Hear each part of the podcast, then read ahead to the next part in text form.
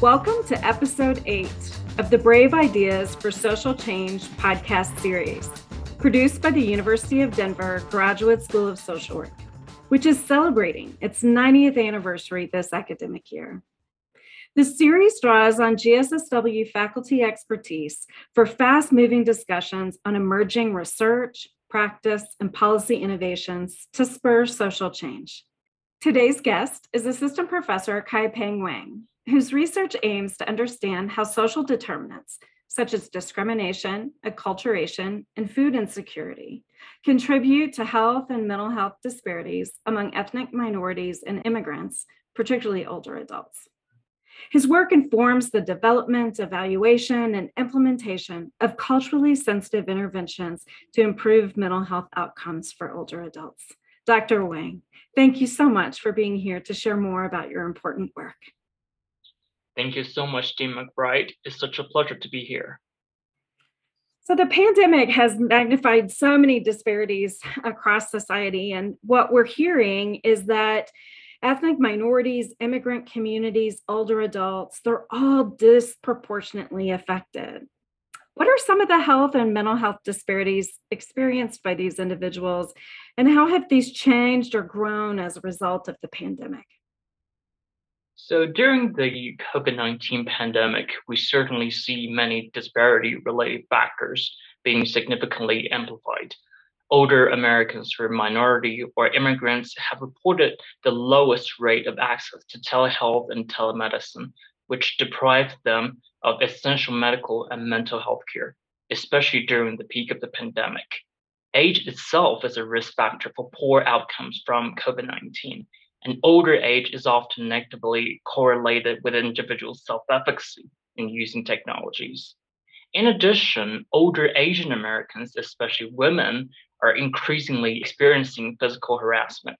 For example, security videos have shown older Asians being pushed to the ground, kicked in the body, or stumped in the head by assailants, yelling racial slurs and telling them that they did not belong to this country. In New York City, for example, harassment incidents reported to the police department have decreased overall since 2019. But if we look more closely, we see that incidents of harassment actually increased when the victim was Asian. These incidents are still happening, causing a lot of anxiety and fear among older Asian Americans and preventing them from even trying to get food, not to mention mental health services. This is simply disgusting. It's heartbreaking uh, to consider that even today, risk of harassment could prevent people from meeting their most basic needs. For older adult immigrants, then that are in the US, what other health related barriers do they face? What are some of the social determinants that you found most affect their physical and mental health? In addition to common determinants among older Americans in general, such as age, and socioeconomic status. For older immigrants in the US, particularly Asians, family relationships and acculturation have a profound impact on physical and mental health, including their health behaviors, health service use, and health outcomes.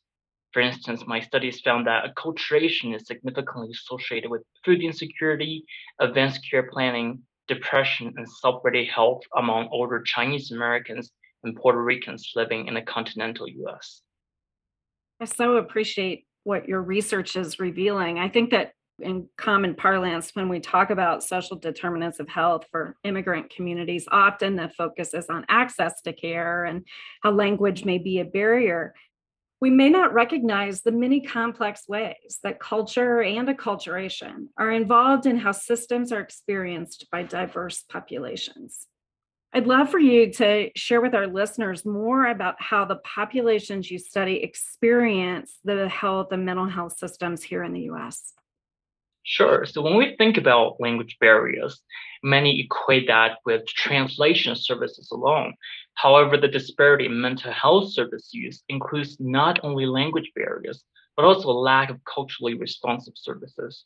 For example, even though the US is one of the most advanced mental health systems in the world, older generations of immigrants are still associating mental health service with simply taking medication or being locked up in an inpatient psychiatric unit. So, from a language perspective, many older adults who need mental health services know very well that they're not going to be admitted to an inpatient treatment facility, but they still have negative thoughts about mental health services. Without culturally responsive services, mental health related stigma can be perpetuated, leading to disengagement from mental health services, which remains a significant mental health gap among older Asian Americans. You recently published a study on end of life care planning among older Chinese Americans. End of life planning has been associated with improved quality of care, fewer unnecessary medical treatments, lower medical treatment costs, and reduced anxiety and distress among patients and their family members. And yet, only about 20% of older Chinese Americans have even heard about advance directives. What have you learned and what do you recommend?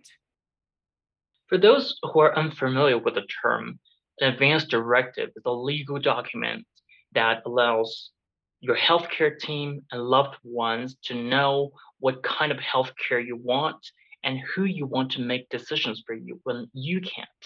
Advance directives are one important component of end of life care planning, which can also include things like drafting a will.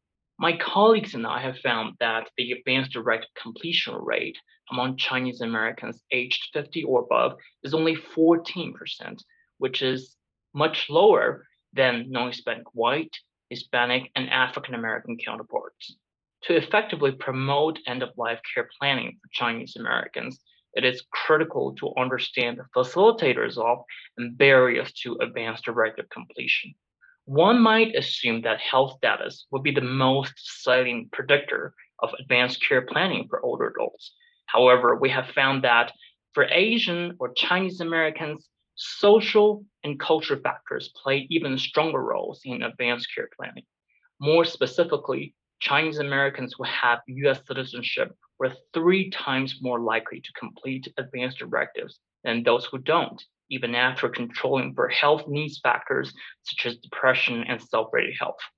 Higher acculturation level indicated by things like speaking more English than Chinese or attending American events more often than Chinese events is also significantly associated with higher chances of advanced directive completion.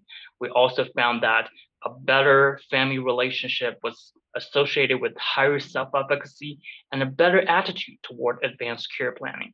So those findings highlight that advanced care planning is not just a personal matter, but a family matter for Chinese Americans. Those factors are important to consider when we engage older Chinese Americans in culturally appropriate and family-centered end-of-life care planning. What can and, and should social workers be doing to better engage older Chinese Americans and other older adults around end of life care? It's important to recognize a continuum of health prevention, assessment, and intervention in engaging older adults. From a direct practice standpoint, our conversations should be guided by a better understanding of where the clients are in their life journey. But when people are seeking mental health care, these topics are often overlooked. Given the empirical evidence, it is critical to assess cultural and social factors such as family relationships and death attitudes. When it comes to intervention, culturally sensitive psychoeducation is often the first option for raising awareness of healthcare related issues. And for Chinese Americans, including family members in these conversations, it's highly recommended. Social workers have the responsibility, qualities, and training to engage people in difficult conversations. Taking end of life care as an example, I'm currently working with the Chinese American Coalition for Compassionate Care. We know that for many Chinese Americans, initiating conversation about end of life care causes a lot of discomfort. To minimize comfort, the coalition developed the Heart to Heart Cafe, where they printed a variety of end of life care related issues on a standard card deck and categorized them into physical, social, psychological, and financial needs using four different suits.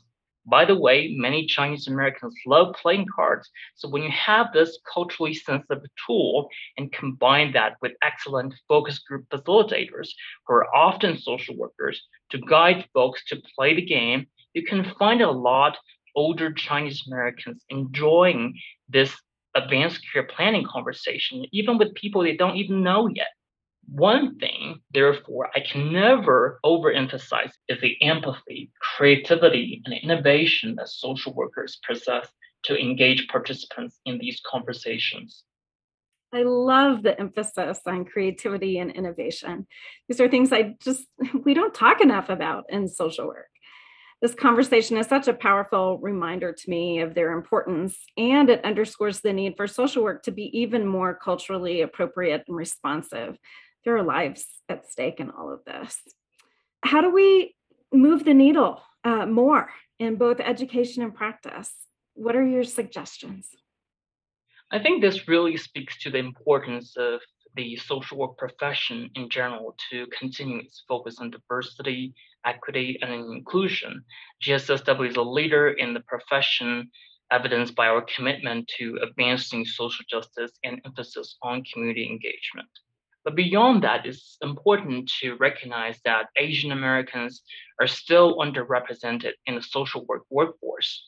In the 2020 census, 6% of respondents identified as Asian American, up from 4.8% a decade earlier. But in 2016, only 3% of masters and 1.9% bachelor's degree graduates in social work were Asian. I believe that partially explains why many Asian Americans, particularly older folks, can't even find a licensed social worker who can speak their language and provide culturally responsive services in their community. It's important for us to further incorporate the life and perspectives of the Asian American community in our curriculum, promote experiential learning for our current students in their internships and practice with Asian American communities, and recruit a more diverse MSW student body, which will in turn help to develop diverse and inclusive services for people from different backgrounds.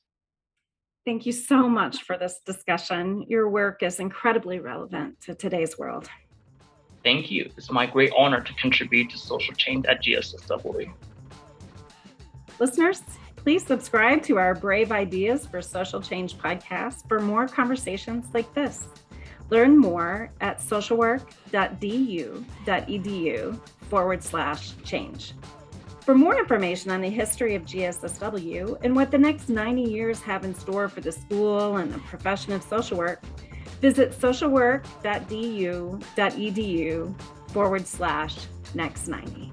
Thank you for joining us.